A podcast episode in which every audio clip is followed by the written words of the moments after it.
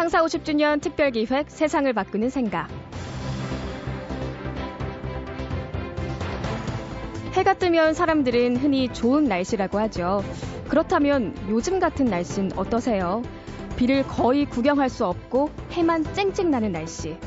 과연 좋은 날씨라고 할 수 있을까요? 항상 날씨가 좋으면 사막이 된다는 말이 실감나는 요즘인데요. 우리 삶에 내리는 비 같은 역경을 좋아하는 사람은 없을 겁니다. 하지만 그 역경을 이겨낸 사람은 훨씬 더 단단해지고 더 크게 성공하죠. 그래서 역사의 아버지라고 불리는 고대 그리스 역사가 헤로도토스는 일찍이 이렇게 얘기했나 봅니다. 역경이라는 것은 만약 그것이 없었다면 묻혀 있었을 재능과 창의력을 끌어내는 힘이 있다. 창사 50주년 특별기획 세상을 바꾸는 생각. 오늘 모신 분은 역경을 이겨낸 김태웅 동양북수 사장입니다.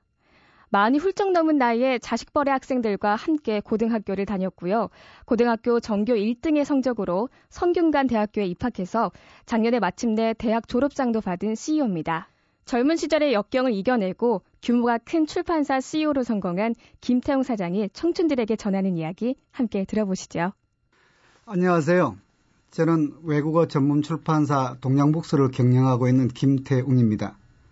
출판계 입문해서 50 중반 오늘에 이르기까지 오직 출판인으로만 살아왔기에 사실 청취자 여러분들께 출판 이외에 내세울 그 어떤 것도 없습니다. 청취자 여러분들과 굳이 다른 점을 찾는다면 50이란 나이에 고등학교를 졸업하고 그리고 50대 중반에 대학교 졸업을 했다는 사실 정도입니다. 그런데 이것이 화제가 되어서 많은 매스컴에서 제가 소개되었고 기업체 학교 등의 초청 연사로 또 이 자리에 오게 되었습니다. 얼마 전에 7순위 다 되신 분이 초등학교, 고등학교 검정고시에 패스해서 대학에 합격했다는 기사를 본 적도 있습니다. 실제 늦게 공부하신 분들이 얼마든지 있고 또 대학을 졸업하신 분들도 많이 있습니다. 너무나 훌륭하신 분들이고 기감이 되시는 분들입니다. 아마 이분들보다 조금 더 매스컴을 탈 수 있었던 것은 50살의 나이에 젊은이들과 경쟁해서 고등학교 전교 1등을 하고 또 성균관대 사회계열에 합격을 했다는 부분이 조금은 남다르지 않았나 생각을 했습니다. 그리고 만학을 하신 분들의 대부분 공통점은 못다한 배움의 한을 풀기 위해서 또는 만학의 꿈을 이루기 위해서라고 말씀들을 하십니다마는 사실 저는 배움의 한을 풀기 위해서도 아니고 만학의 꿈을 이루기 위해서는 더욱 아니었습니다.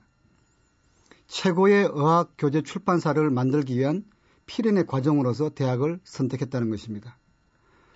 그리고 저는 작년에 대학교를 졸업하였지만 지금도 최고의 출판인이 되기 위한 저의 노력은 끊임없이 진행 과정에 있습니다. 저는 이런 목표를 추진하면서 절대로 흔들리지 않으려는 세 가지의 철학을 가지고 있습니다.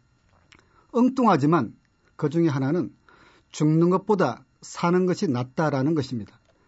고2 여름방학 때 동기들 그리고 후배들과 서해안 하암포라는 곳에 놀러 갔습니다. 동네 청년들과 집단 패싸움으로 상대가 큰 상처를 입은 일이 발생하였는데요. 잘 해결은 되었지만 이 일이 6개월 후에 그러니까 봄 방학 때 학교에 알려져서 불량서클 조직 그리고 패싸움의 주동자로 제가 대학 처분을 받게 되었습니다. 초등학교 5학년 때 아버님을 잃고 경제적 어려움에 봉착했지만 꼭 대학을 보내겠다는 어머님의 강한 집념과 저 또한 신문을 돌리고 구두를 닫고 껌을 팔기까지 온갖 수모를 다 해가며 대학을 가기 위해 노력을 했는데 퇴학이란 사실을 받아들일 수가 없었습니다.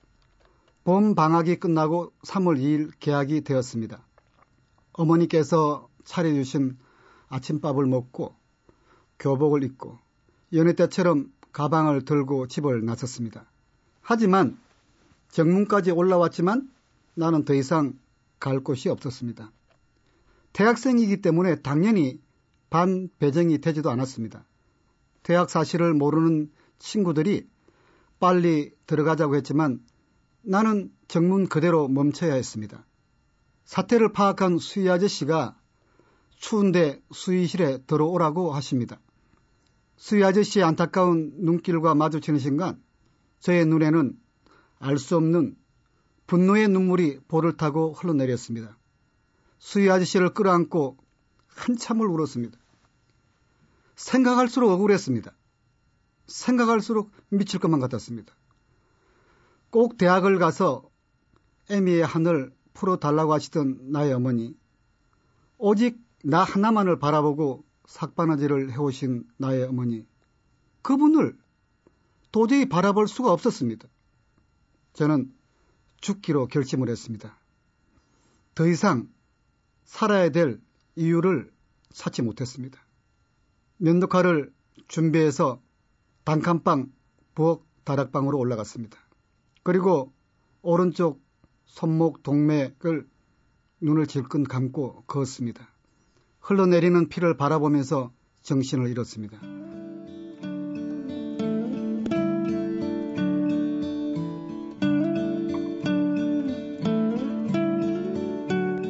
창사 50주년 특별기획 세상을 바꾸는 생각. 오늘은 역경을 이겨내고 성공한 동양북수 김태훈 사장을 모셔서 말씀을 듣고 있습니다.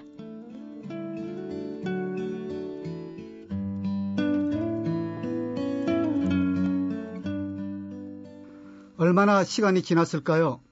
내 얼굴에 어머님의 눈물이 뒤범벅이 될 무렵 저는 죽음의 문턱에서 다시 살아났습니다. 어머니를 끌어안고 얼마나 울었는지 모릅니다. 죽기 싫어도 우리는 때가 되면 다 죽을 텐데 정말 바보 같은 짓이었습니다. 정말 어리석은 행동이었습니다. 이렇게 나를 사랑하는 어머님이 계시고 나의 젊음이 있는데 뭐가 그렇게 급하고 힘들었다고. 한순간에 잘못된 생각과 선택으로 이렇게 아름다운 미래를 더 이상 볼 수 없을 뻔 했습니다. 살아있음이 정말 고맙습니다. 이렇게 다시 저를 살려주신 우리 어머니께 너무나 감사를 드립니다. 조금은 늦었지만 그토록 바라시던 아들의 대학 졸업. 저는 작년에 성균관 교정에서 어머님에게 학사모를 씌워 주었습니다. 어머니의 꿈을 늦었지만 어머니의 꿈을 이루어 드렸습니다. 물론 살아있기에 가능했던 일이고요. 아무리 힘들고 고통스럽더라도 살아있어야 내일이 있다는 사실을 뒤늦게 깨달았습니다. 두 번째는 호아우 즉 우라는 성어의 교훈입니다. 호아우 불을 호자 나아자 소우자죠. 나를 소라고 부르면 곧즉 소우 나는 소다라는 노자의 말씀입니다. 노자가 길을 가는데 어떤 노인이 묵묵히 걸어가는 노자를 보고 당신은 정말 소다라고 이야기를 했죠. 저는 저의 유명인 별명은 모가였습니다. 시골 야생 모가 정말이지 못생겼습니다. 향기까지 안 난다면 정말 큰 나쁜 별명일 수가 있었겠죠. 얼마나 못생겼으면 제 별명이 모가였겠습니까? 그리고 초등학교 5학년 땐 너무도 형편이 어려워서 아이스케키 통을 메고 거리를 다니면서 아이스케키를 팔았습니다. 그때 별명은 어이 깨끼 깨끼였습니다. 초등학교 6학년 때부터 고등학교 퇴학을 당하기까지는 신문을 돌렸는데요. 그때 사람들은 저보고 어이 신문이라고 불렀습니다. 신문팔이라고 부르는 사람도 있었습니다. 그리고 저는 청량리를 오가면서 구두를 닦았습니다. 고등학교 2학년 퇴학을 당하기까지 학교 선생님의 구두를 닦았는데요. 저는 점심 때 식사를 한번 해본 적이 없습니다. 50여 분 되는 선생님의 구두를 점심 때 그리고 또 노는 시간을 통해서 다 닦아드리고 그 다음에 학교 수업 끝나면 끝나는 대로 또 다 닦아드리지 못한 구두를 닦아드렸습니다. 남들 점심시간에 우리 동기들이 축구를 하고 운동장에 뛰어놀 때 저는 구두를 닦아야 했습니다. 그때 많은 사람들은 저보고 어이 닦기라고 불렀습니다. 어떤 사람들은 얄마라고 부르는 사람도 있었습니다. 그것이 저의 이름이었습니다. 하지만 저는 저의 닉네임이 기분 나쁘게 들리지 않았습니다. 신문팔이? 구두 닦기. 그것은 타인의 눈에 비친 나의 현실의 모습이었기 때문입니다. 꿈을 이루기 위한 과정에 불과할 뿐이었습니다. 노자의 제자가 스승님을 소라고 이야기하는데 어찌 가만히 듣고만 계셨습니까? 라고 물었을 때 그 사람 눈에는 내가 소로 보였기에 소라고 불렀으니 나는 소가 맞다. 라고 말할 수 있는 타자에 대한 이해. 동양북수는 책을 만들 때 우리 입으로 좋은 책이라고 말을 하지 않으려고 합니다. 제 입으로 좋은 출판사라고 더욱 말하지 않으려고 합니다. 독자들이 평가하고 직원들이 평가를 내릴 때 좋은 책, 좋은 출판사가 될 수 있기 때문입니다.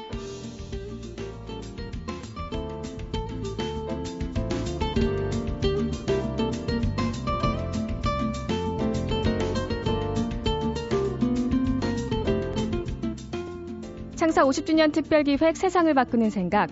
오늘은 역경을 이겨내고 성공한 동양북수 김태훈 사장을 모셔서 말씀을 듣고 있습니다.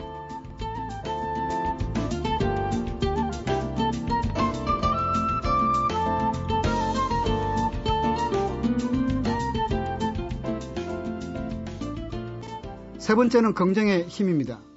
2009년 조엘 오스틴이라는 분의 긍정의 힘이라는 책을 읽은 적이 있습니다. 책 속에 이런 말이 있습니다. 나는 역경을 통해 나의 강점을 찾는다. 출판사의 관리부의 하루는 땀으로 뒤범벅이 됩니다. 하루에도 만여 권의 책을 치고 날라야 됩니다. 일주일을 견디지 못하고 일용직을 지원한 사람들이 그만두었지만 저는 1년을 견뎠습니다. 견디는 비결이 무엇이냐고요? 관두는 일용직들은 일이라 생각을 했고 저는 운동이라고 생각을 했기 때문입니다. 저 역시도 시계에 책을 지고 계단을 오르내릴 때 정말이지 힘이 들었습니다. 하지만 저는 운동으로 생각하고 다리의 근육을 키우는 기회로 즐겁게 받아들이려 했습니다.